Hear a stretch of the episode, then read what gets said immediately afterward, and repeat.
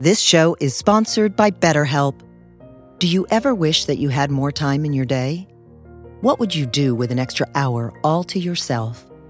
Would you go for a run? Take a nap? Read a book? The possibilities are endless.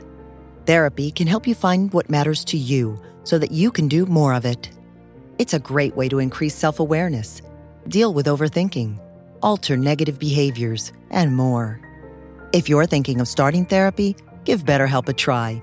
It's entirely online and designed to be convenient, flexible, and suited to your schedule.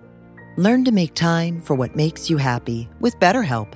Visit betterhelp.com slash heartwisdom today to get ten percent off your first month. That's BetterHelp, H E L P, dot com slash heartwisdom.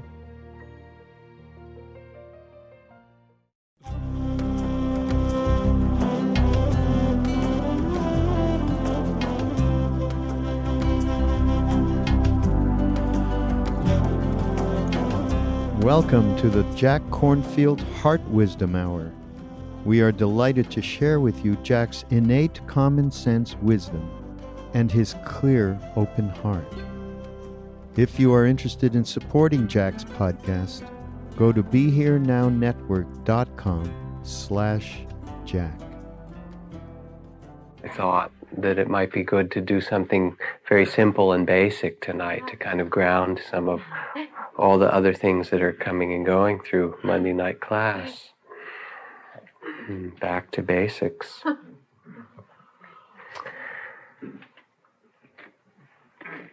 When one comes to meditate or comes to enter a spiritual life, um, what's asked in a certain way, quite simply, is a, a spirit of sensitivity.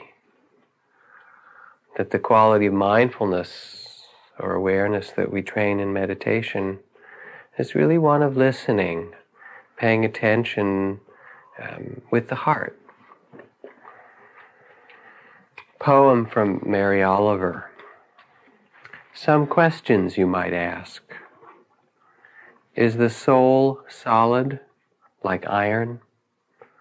Or is it tender and breakable like the wings of a moth in the beak of an owl?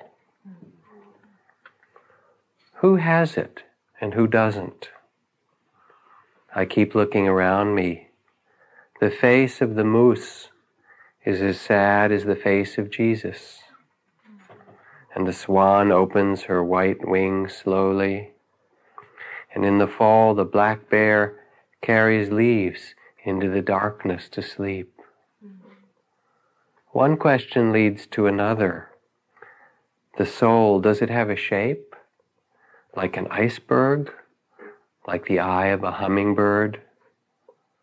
Does it have one lung? Like the snake and the scallop. Why should I have it, and not the anteater who loves her children? Why should I have it and not the camel? Come to think of it, what about the maple trees? What about the blue iris? What about all the little stones sitting alone in the moonlight? What about roses and lemons with their shining leaves? What about grass?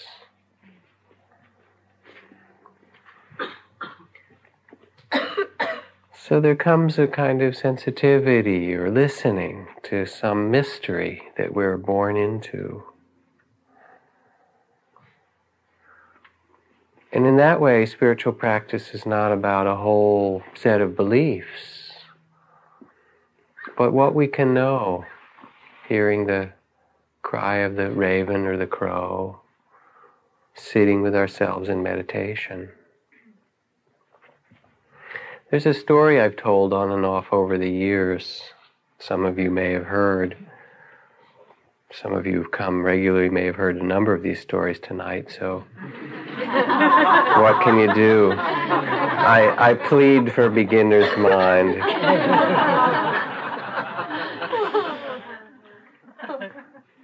But I remember also listening to the stories that they would tell in different monasteries where I lived And I just loved the stories, and it didn't matter if I'd heard them before. They were, oh yeah, that story again. So a woman who I knew well in Amherst came to see me uh, sometime after her husband died. And uh, they'd been very much involved in all the spiritual life of that community there in Massachusetts. Um, and he was a physician. And after he died, so many people came to the house and brought food and love and care. And some weeks later, um, she ran into a dear friend who was a Tibetan Buddhist. They'd been in the Buddhist community. And he got very excited and he said, you know, I've been doing meditation for your husband every day, the forty-nine days of the Tibetan Book of the Dead, and prayers and meditations, and I have really a deep sense I've seen him somehow, the spirit, and he's just entering the, you know, the realm of the Buddha in the West, of the green Buddha of this Amitabha or Moga City, whatever, a certain color light, and this whole vision. And she was very reassured, he's fine, you know. But a couple of days later, she ran into a, another dear friend of theirs who was part of a Christian spiritual community, contemplative community. And this friend came up and was equally excited and said, you know, he's great. I mean, I've been doing my prayers and meditations, and he's there with the ascended masters, and I can see him in this white light and this whole vision. And that was rather confusing to her. So she decided to call one of her main teachers, who was a Sufi master who lived in Washington, and she rang him up on the phone. And before she could lay out the problem, he said, oh, I'm so glad you called. I've been thinking so much about you and your husband, and you know, he's already taken incarnation. He's just, you know, as a seed embryo in the womb of a woman, and he was giving this whole story. And it made it really tough for her. So she came to see me.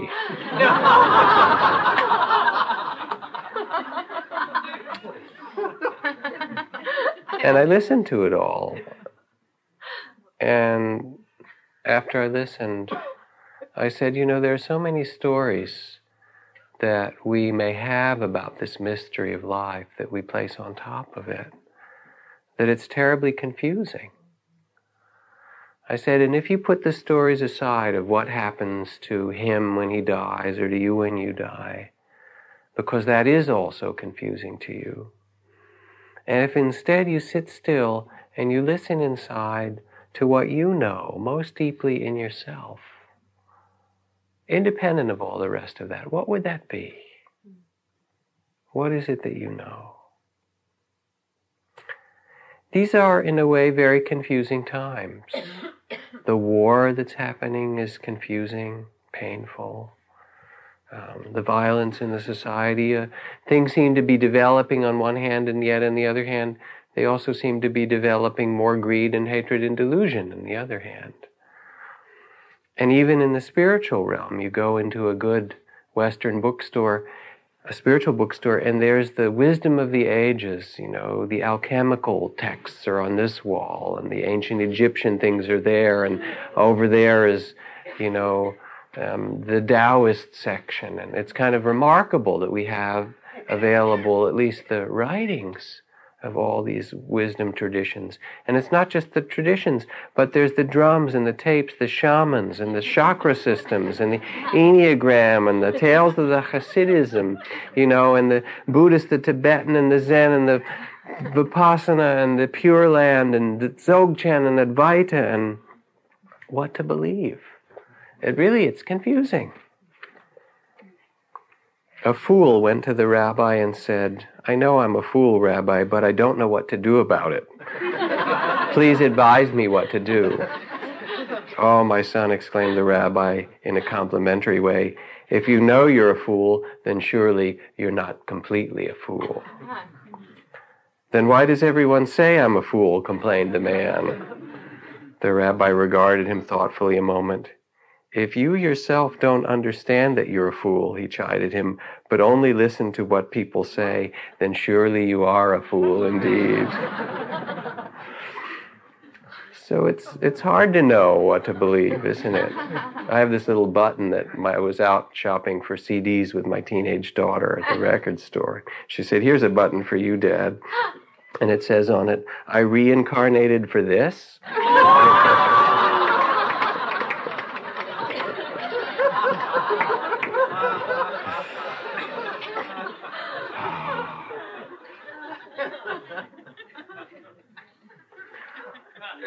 So I would ask you, I mean, here's Sol Trimaglione coming one week, and Ajahn Jamin in a couple of weeks, and Ajahn Sumedho some weeks before, and another Tibetan Lama later in June who's going to visit us, and so forth.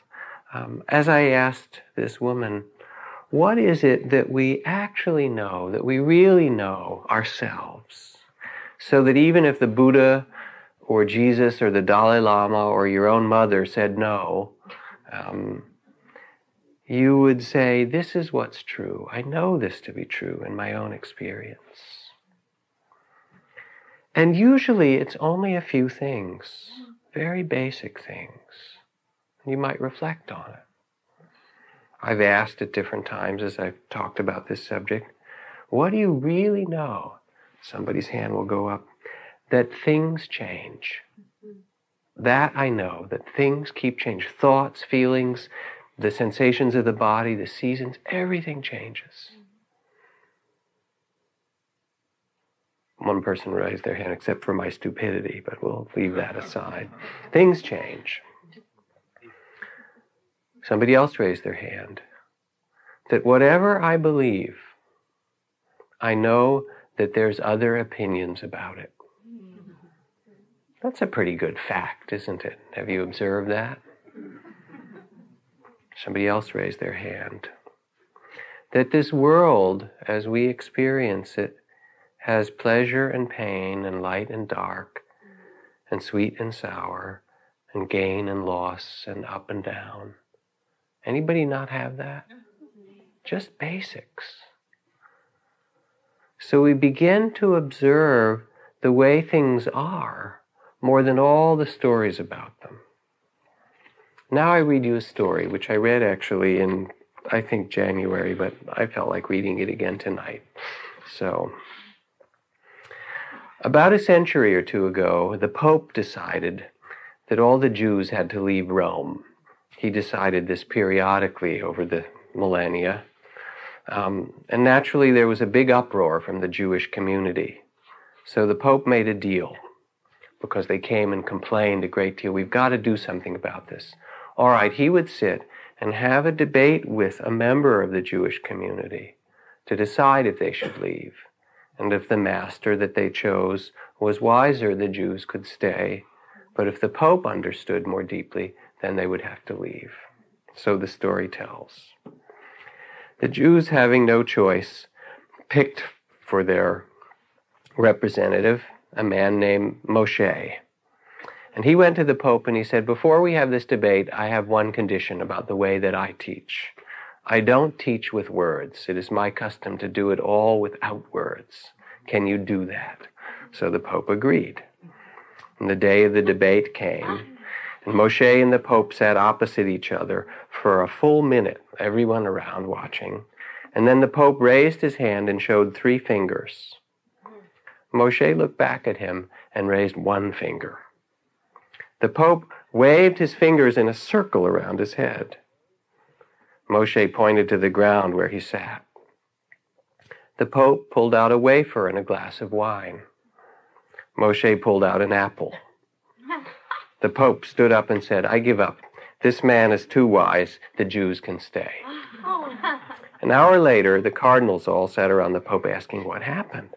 The Pope said, well, first I held up three fingers to represent the Trinity, but he responded by holding up one finger to remind me that there was still one God common to all the religions of the world. Then I waved my finger around me to show him that God was all around us. He responded by pointing to the ground and showing that God was also right here with us where we sat. I pulled out the wine and wafer to show that God absolves us from our sins. But he pulled an, out an apple to remind me that there was still original sin. He had an answer for everything. What could I do? Meanwhile, the Jewish community crowded around Moshe. So what happened, they asked. Well, said Moshe, first he said to me that the Jews had three days to get out of here. I told them that not one of us was leaving. Then he told me this whole city would be cleared of Jews. I let him know we were staying right here. Yes, yes, and then, asked the crowd. I don't know, said Moshe. He took out his lunch and I took out mine.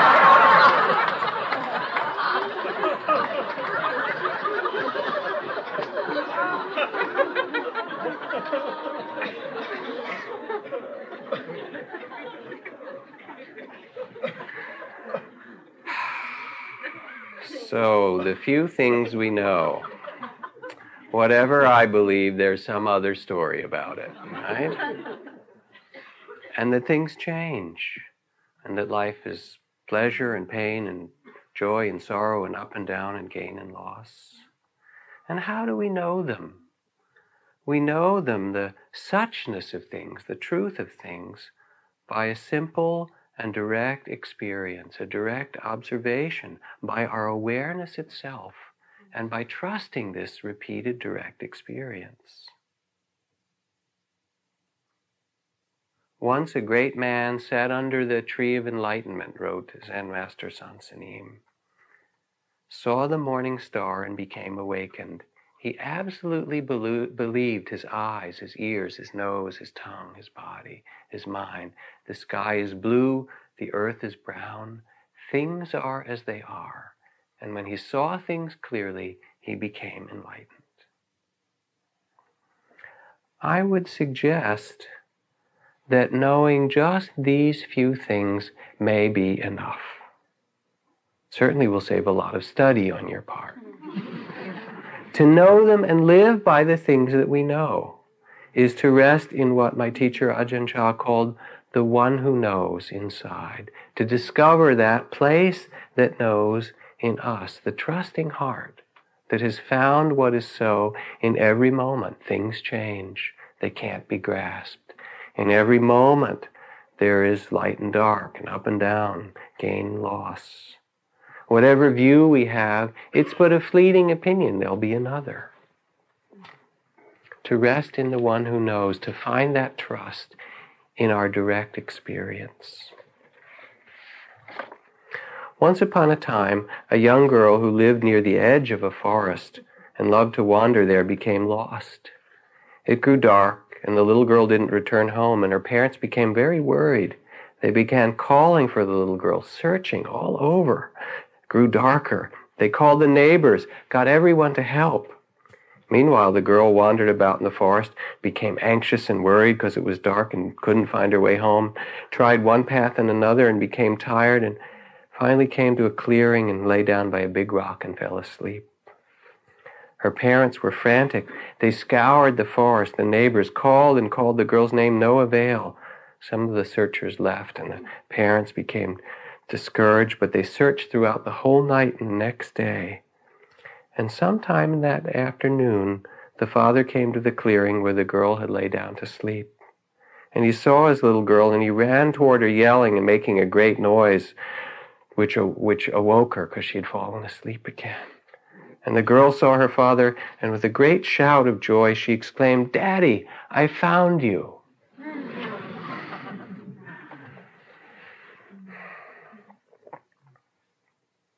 The one who knows has found what it is like to live in the reality of the present. And it's very, very simple.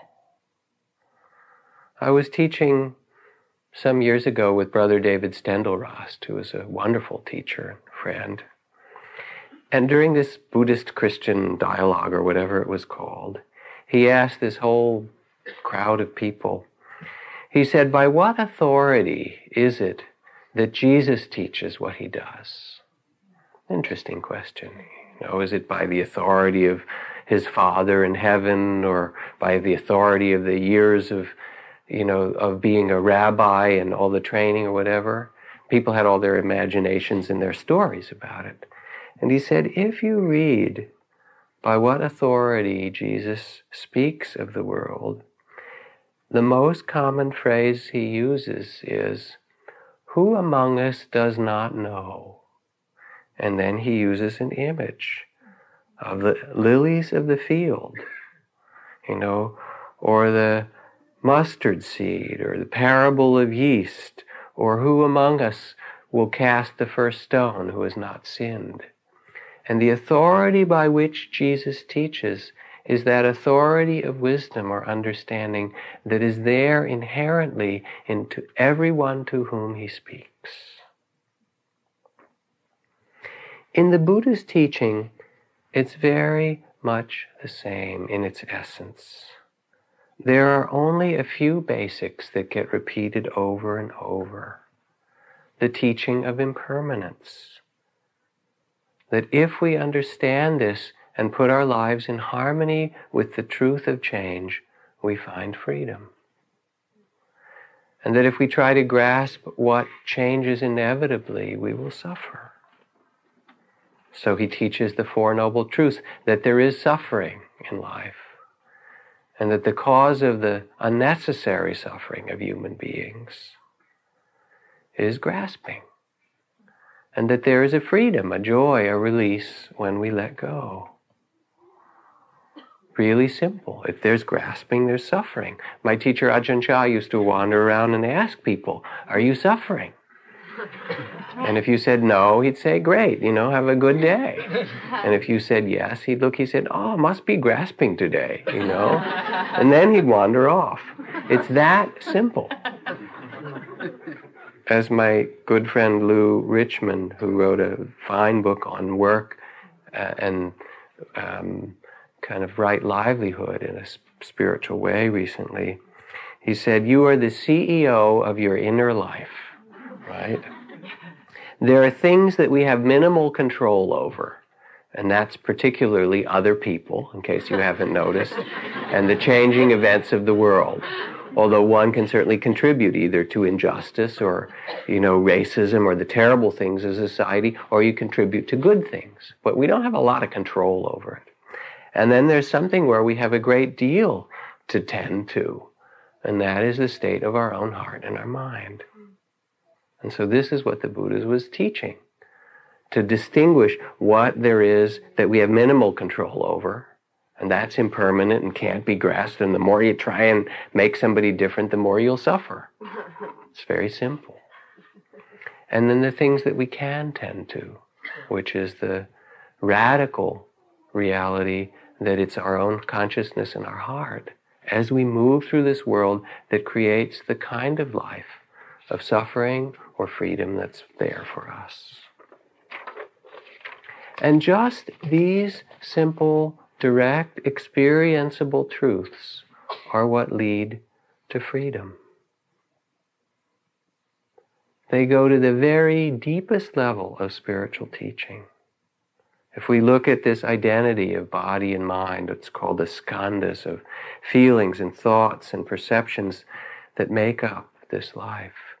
The more we possess and grasp, try to, ourselves, our children, the people around us, what happens?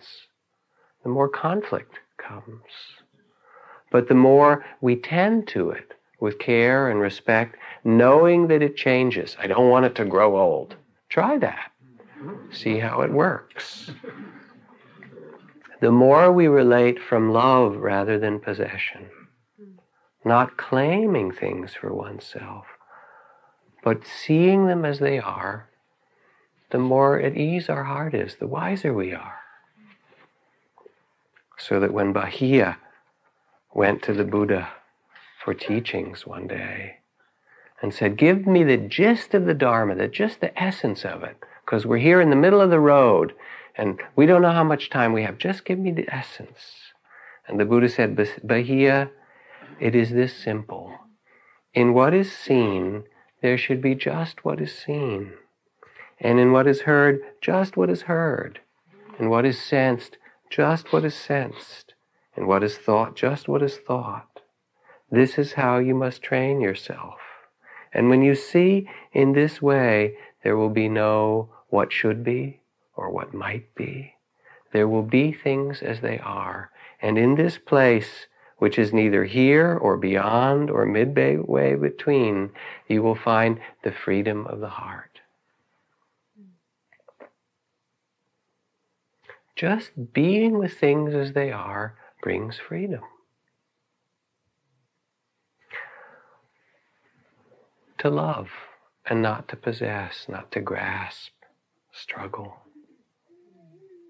Well, you might say, that's fine, but what about rebirth? What about the different realms of existence? What about karma? What about the Abhidhamma and Buddhist psychology? What about the Eightfold Path and the Seven Factors of Enlightenment and the Ten Paramitas and all these other Buddhist teachings and the Ten Bhumis and the, you know, Bodhisattva vows, and could go on and on. I mean, isn't there a place for all that stuff? One day a man came up to see the Buddha.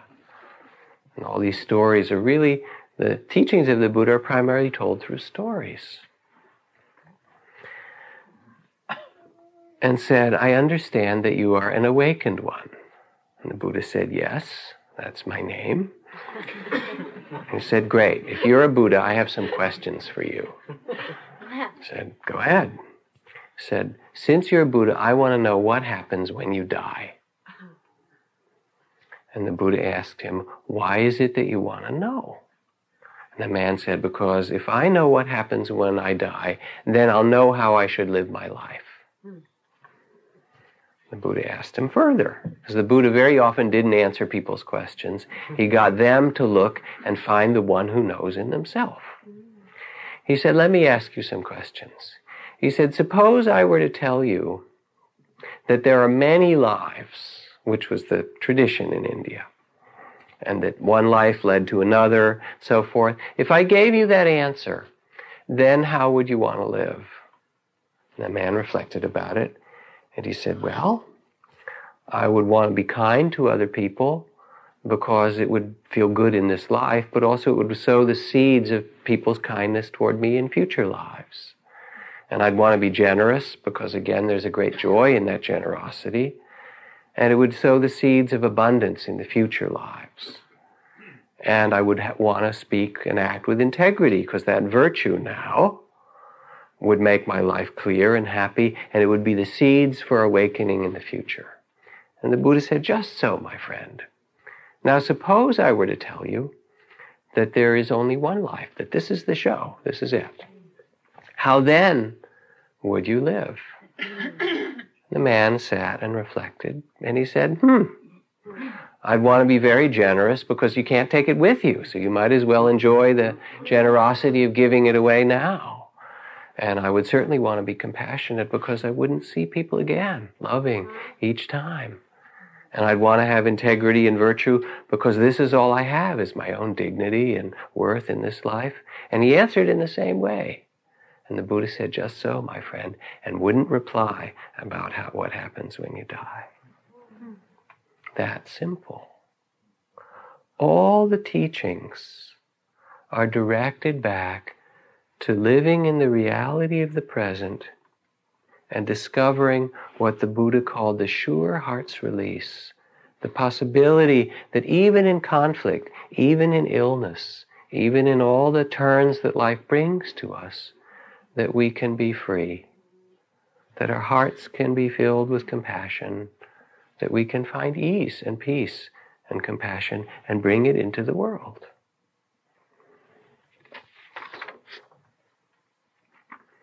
My friend Ajahn Sumedho, who was here for those who came last month, an American abbot and teacher from a monastery in England, says that he understands all of this as simply the practice of letting go. The practice of letting go is very effective for minds obsessed by compulsive thinking about spiritual matters or otherwise. You simplify your meditation down to simp- just two words, let go. rather than trying to develop this practice and then develop that and achieve this and go into that and understand this and read the sutras and study Abhidharma and learn Sanskrit and Pali and Madhyamaka and Prajnaparamita and get ordinations in Hinayana, Mahayana and Vajrayana and write books and become a world-renowned authority on Buddhism. Instead of becoming the world's expert on Buddhism and being invited to great international Buddhist conferences, just let go, let go. I did nothing but this in my practice for years. Every time I tried to figure things out, make them a certain way, I'd say, let go, let go, until that desire would fade away. So I'm making it very simple for you to save you from getting caught in incredible amounts of suffering. There's nothing more sorrowful than having to attend international Buddhist conferences. Some of you might have the desire to become the Buddha of the age, Maitreya, radiating love throughout the world. But instead I suggest just being an earthworm, letting go of the desire to radiate love throughout the world. Just be an earthworm who knows only two words, let go, let go, let go. You see, ours is called the lesser vehicle, the Hinayana, so we have only these simple, poverty-stricken practices.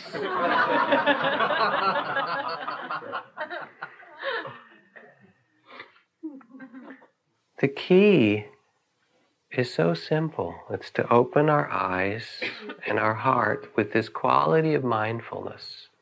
And mindfulness is a presence that doesn't judge. It has kindness to it and sensitivity, and it sees the way things are, the sorrows and the beauty that are there in every being, that are there right in front of us.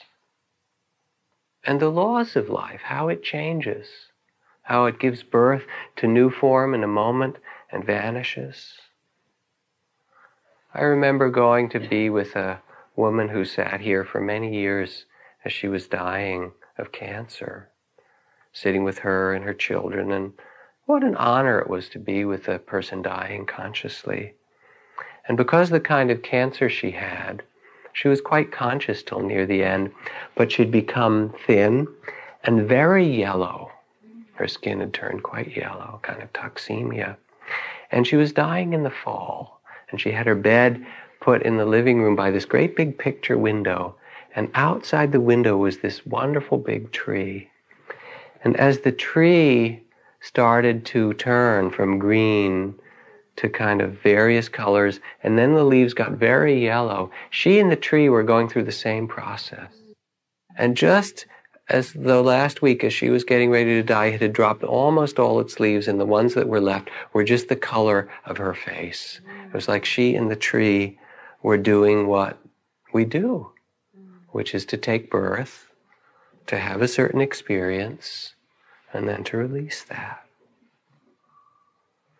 Now, when Aldous Huxley was dying, as many people know because it's a famous story, someone asked him in his ear, you know, whispered, all the spiritual adventures and things that you've passed in your life, what is the secret of life? What have you learned from all this? He said, I'm almost embarrassed to say that it comes down quite simply to being kinder. That was his simple answer. If you took that as your religious practice, the Dalai Lama takes it as his, it would get you a pretty long way. To see with the heart, without rejecting, to stop cherishing opinions, as the third Zen patriarch says, and to see with the heart. Sylvia Borstein, who teaches here, told me a story of a man she knew, she and her husband both knew well, who was a famous psychiatrist and had become the president of the American Psychiatric Association and a, a very great writer and thinker, um, who was also known to be a gentleman, a very kind and kind of gracious temperament.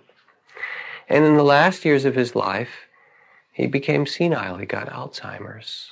So he didn't know where he was sometimes, or what was what, or who was who. And they were invited to go over to dinner to his house by his wife, who was also a good friend, one day. And so they showed up to the door, bottle of wine in hand. You know, it's California after all, time for dinner. rang the doorbell, and he opened the door and he looked at them for a while, and it was clear he had no idea who they were, even though they'd been very close friends, kind of looked at them a little bit blankly. And then he said, "I don't know who you are, but whoever you are, please come in and enjoy my home." Aww. And they said, even though his memory was gone, the spirit of his heart still remained. If we are to transform ourselves, it is on this level that the transformation takes place. What is it in our meditation practice or in our life that is unacceptable, that comes and knocks on the door and says, "Here I am," and you say no, and you shut the door? You don't say, "I welcome you into my home. I don't want to see that. I don't want to deal with this," with the grief that we carry from the past or the unfinished business or the pain in our bodies. Can we sit and open to it? Can we practice in our meditation that art that will get us through life wisely, of seeing what is so? Doesn't mean you have to follow it or do what it tells you. That would be a real mistake. But to bow to it and say, yes, this is true when it's true. Things are the way they are.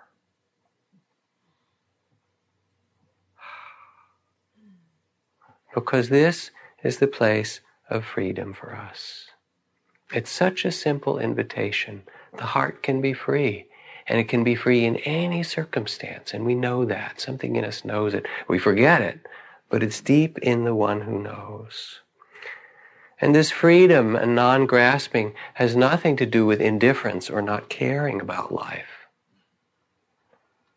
But rather, it's an open-hearted presence with all that's there.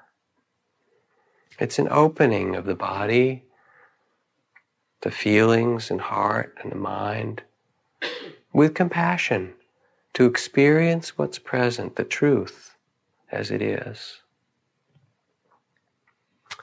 Just completed this last week a men's retreat in the new residential retreat center, and it was a it was a delicious retreat. It was, you know, beautiful spring weather, and just a great thing to sit in the circle of seventy-five men in company with all these men. And they were all nervous on the first day because men are afraid of one another. Yeah. We have been taught to, you know. Um, and so we had them go out and do silent walking meditation in pairs, just shoulder to shoulder with people they didn't know, for forty-five minutes. And at first, it was like nervous, and who's this guy, and am I safe, and so forth. And by the end of forty-five minutes, they came in and they were smiling like they were brothers. Oh. You know, because in other places there were men from other parts of the world, Palestinian and Iranian, people from Latin America and so forth. They said, you know, we put our arms around each other, we hold hands, we love our brothers. Here in America, we're afraid of each other. It was very beautiful to watch this process grow over the week. And then we had counsel, and the men would sit together and speak of their struggles, basically, because they didn't, nobody told them how to be a man, except on T V and things like that. John Wayne, you know how it goes. And they knew something wasn't right with that, or in the army. But um, it was like one man who sat there in the circle and listened to men telling of their struggles and their hopes. And we had a night where people just talked about their sons and their fathers. Very moving. And he began to weep, and he said, you know, my father was a military officer. I was in the army for a while, too. And he was really tough and somewhat abusive. You know, he would push me up against the wall, you know, and uh, hit me. And he said, and the one thing I never gave my father, I would not let him see me cry. And so he said, at one point, he was sitting in the circle and listening to these men tell their stories. And he looked around, and tears came into his eyes. And he said, so this is the first time in more than forty years that I have wept. Just to sit with what's true, to let one's heart open, and one's body open, and one's mind open. We can do that. There's a vulnerability to it, but there's also a tremendous grace and a kind of strength in it. Because the real vulnerability is not our rigidity. That's where we get in trouble. It's the vulnerability of the bamboo that moves. It's the grasses in the stream.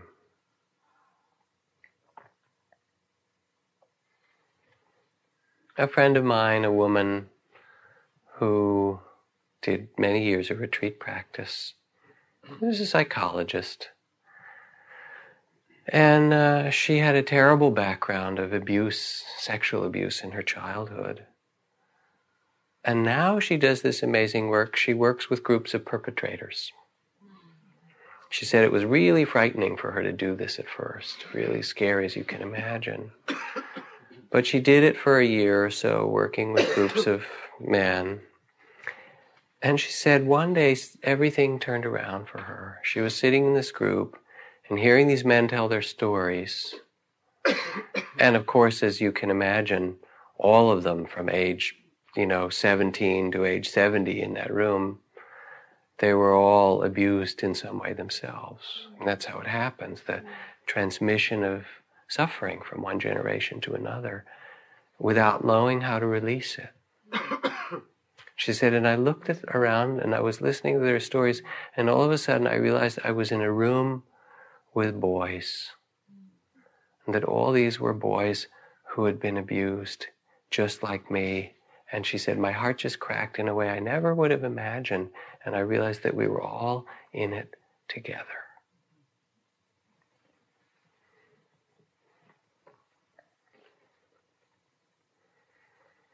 So underneath all these visualizations and amazing practices and the fifty kinds of Buddhist meditations and mantras and things that the teachings of the elders have, that this tradition has, and Zen has, and Vajrayana. And you look at this wonderful tanka over here of the one of the figures of compassion, one of the figures of uh, the female form of compassion, who has a hundred, uh, excuse me, who has a thousand arms and hands and a thousand eyes, um, and there are all these realms around her and all these beings. And what it comes down to is that she has a thousand eyes to see the sorrows of the world and a thousand hands to extend uh, her compassion to every situation. It's that simple, so simple.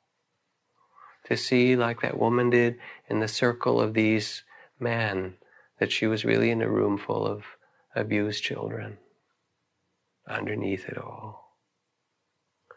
To see from the heart. And it's such a simple practice. From Zen Master Dogen, truth is perfect and complete in itself. It is not something newly discovered, it has always existed. Truth is not far away, it is ever present. It is not something to be attained, since not one of your steps ever lead you away from where you are. Do not follow the ideas of others, but learn to listen to the voice within your own heart. Your body and mind will become still, and you will realize the unity with all things. To actualize the blessedness of meditation, simply sit with pure intention and open heart and determination. Sit in a comfortable way, hold your body erect. In your meditation, you yourself become the mirror, reflecting the solution of your problems. The human mind has absolute freedom as its true nature. You can attain this freedom intuitively. Do not work for the freedom, but rather allow the practice and the presence itself to lead you to this liberation. There are thousands upon thousands of students who practiced meditation and attained its fruits. Do not doubt the possibilities because of the simplicity of the method. If you cannot find the truth right where you are, where else do you, do you expect to find it? Life is short. No one knows what the next moment will bring. Open your heart and mind while you have the opportunity, and thus you will gain the treasure of presence, of wisdom and compassion, which you can share in abundance with all those you touch. So simple. It's strange, you know, people look for the mystery in special states or teachers who can levitate, you know, or some phenomenal kind of inner experience like you get taking psychedelics or something. That must be the mystery. I don't know. I mean, every day a new day appears. It troops out of emptiness, to use Rumi, Rumi's phrase. The thoughts and the feelings come trooping out of nowhere and say, here I am, feel this, think that, imagine this. And then they disappear and more follow them. I mean, that's pretty weird, right? And there's the sky, and then the clouds come by, and then they disappear. And we eat. We open this hole at one end of this tube that we move around and stuff dead plants and animals in there, you know, grind them up with the bones and boop, swallow them with this water inside, cook the saliva and all of that. Ice cream sundaes, oh, fresh asparagus, right, lamb chops, no. Maybe. Who knows? Oh my God, the poor lamb. Oh, but it tastes so good, right? All this stuff, I mean, it's bizarre being alive. It's really amazing. And you're looking for a miracle, a mystery. It's phenomenal.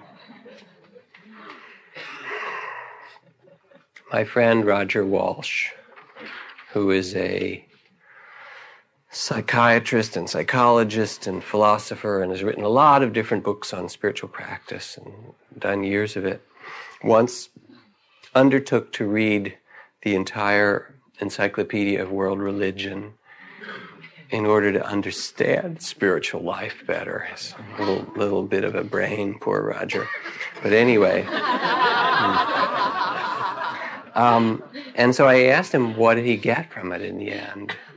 And he said after he had read through all those volumes from Ahura Mazda to Zoroastrianism, right, and everything in between, and saw that there were hundreds of world religions of Taoism and Confucianism and ancient Sumerian teachings and the Aztecs and the Mayans and on and on, you know, the um, uh, various African traditions. He said each one had millions of followers.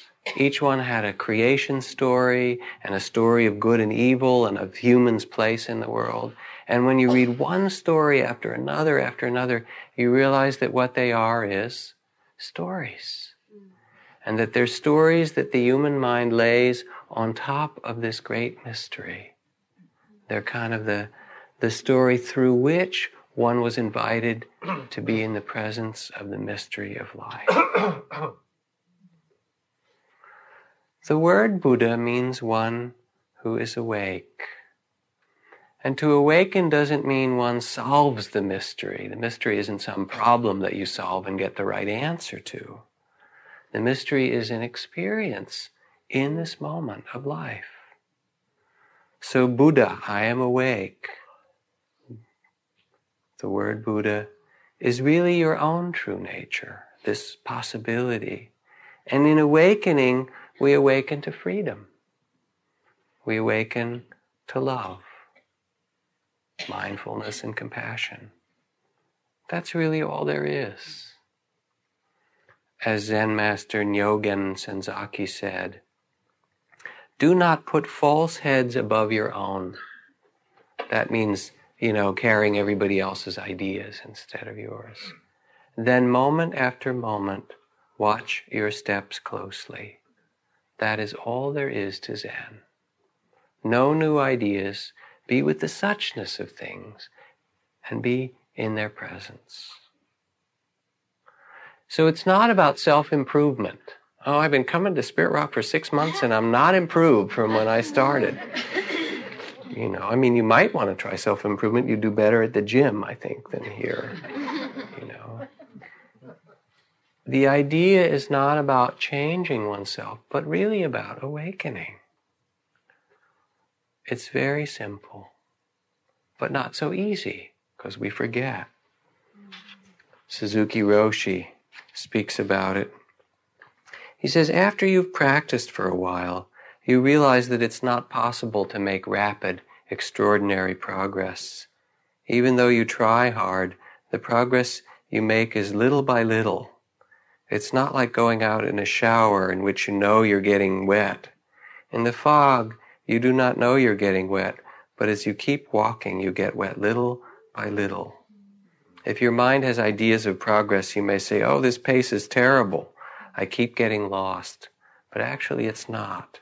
For when you get wet in a fog, it is difficult to dry yourself. So there's no need to worry about progress. You cannot do it all of a sudden. But by repeating it over and over, by being present over and over, you master the way of freedom. In fact, it's best to say we do not even expect to make progress, just to be sincere and present in each moment is enough. That simple. And you know, there's a, a grace, a directness, a simplicity when one is with great teachers. Remember, my teacher Ajahn Chah used to say, when you do good, the results are good. So simple. If you want love, love. Love the world. So simple. Somebody asked a teacher, is there anything I can do to make myself enlightened? The teacher replied, as little as you can do to make the sun return. Then what's the use of all this hard spiritual practice in meditation? The teacher answered, to make sure you're not asleep when the sun rises.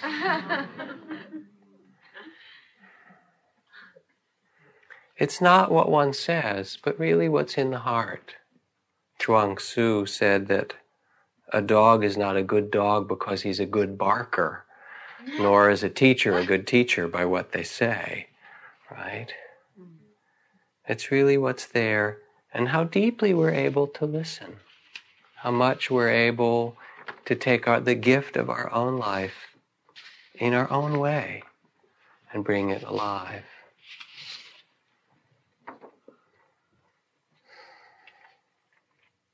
I'm an artist. When my second daughter was born, after a difficult labor, we had to have an emergency cesarean operation. We were quite worried. I was there at the hospital. I remember talking with the doctor about what I did for a living. The doctor confided in me, said, I wish I'd been a musician because I love to play concert piano. Later, after my wife had the delivery, the doctor came out with the good news that my wife was fine and I had a healthy, brand new baby girl. While we were standing there and I was receiving the good news, another doctor walked up to this physician who had just completed the cesarean surgery, delivered the child, and said, excuse me, doctor, I just want to tell you that you performed brilliantly in there, and it was an honor to assist you. I turned to the doctor and said, now tell the truth. You've just brought a new life into the world and saved another life, and you've had one of your colleagues tell you it's an honor to be in your presence. For heaven's sake, can you honestly say you wish you'd been a musician? The doctor grinned and nodded his head and said, it went pretty well in there. We both laughed, and then the doctor said, and I know exactly why, too, because this morning I got up early and for an hour I played Chopin at the piano.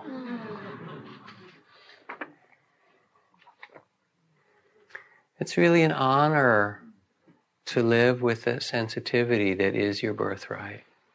It's a responsibility and it's difficult, because it makes us vulnerable when we feel things. And we see things that need to be tended to. And we need to respond if our heart is open. But we can do it. It the capacity of the heart is vast enough to hold the whole wide world. And the invitation of spiritual practice is to trust that, to know that we can live in that simple reality and love and be present. And from that, find our freedom. So I end with a little poem from Zen Master Ryokan. My life may appear melancholy, but traveling through this world, I've entrusted myself to heaven. In my sack, three quarts of rice. By the hearth, a bundle of firewood. If someone asks what is the mark of enlightenment or illusion, I cannot say. Wealth and honor are nothing but dust. And as the evening rain falls, I sit in my hermitage and stretch out both feet in answer. Just sit down, just to be. The fact is that once you start spiritual practice, you can't go back. Unfortunately, it's too late. I mean, what are you going to do? Start cultivating more greed and hatred and delusion? You really don't want to do it.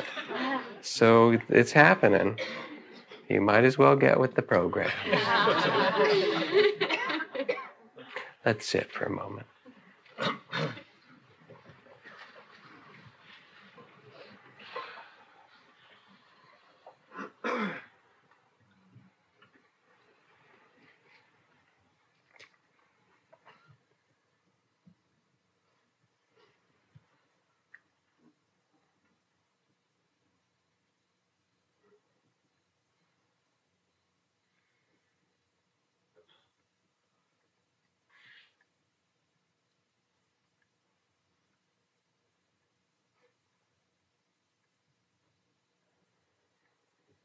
And a question for you to reflect on as you sit.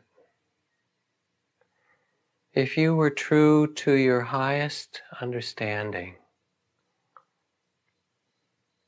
true to your heart's deepest values, what would that ask of you at this time in your life? If you let yourself look clearly, you can let yourself know.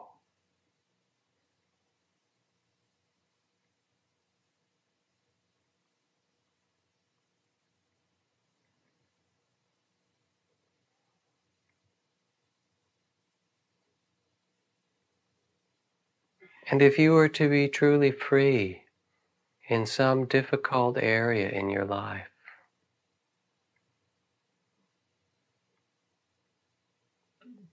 what would be asked of you to truly free yourself?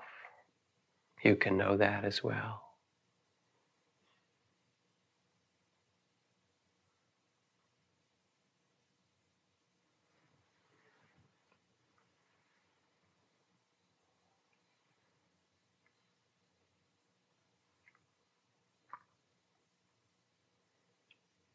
Whatever you see in these reflections, make sure to receive them with a heart of compassion and kindness.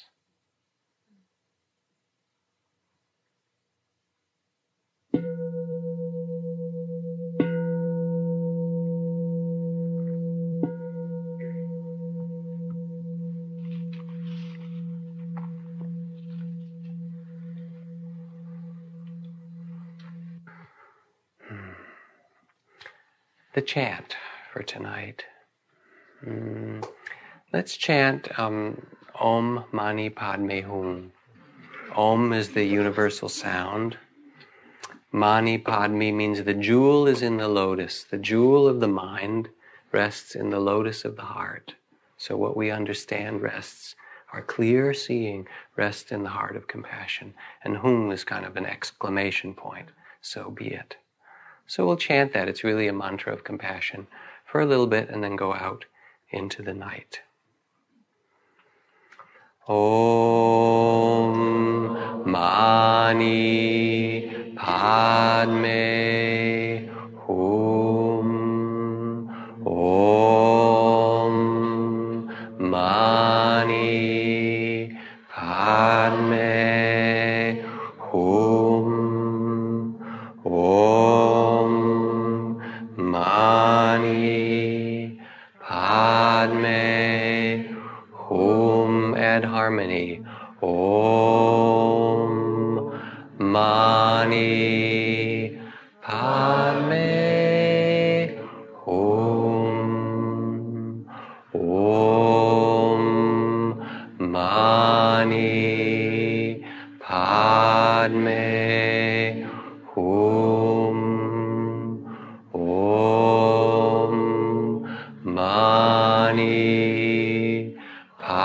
Padme Hum. Om Mani Padme Hum. Three more. Om Mani Padme.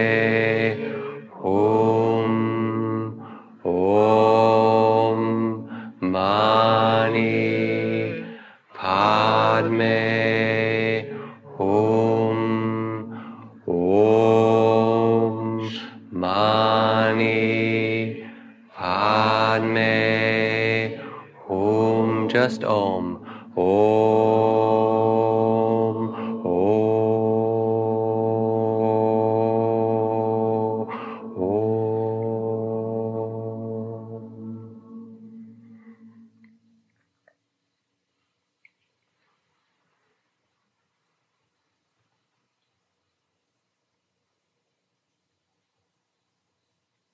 May your week be filled with blessings, your heart be open, and your life simple. Thank you.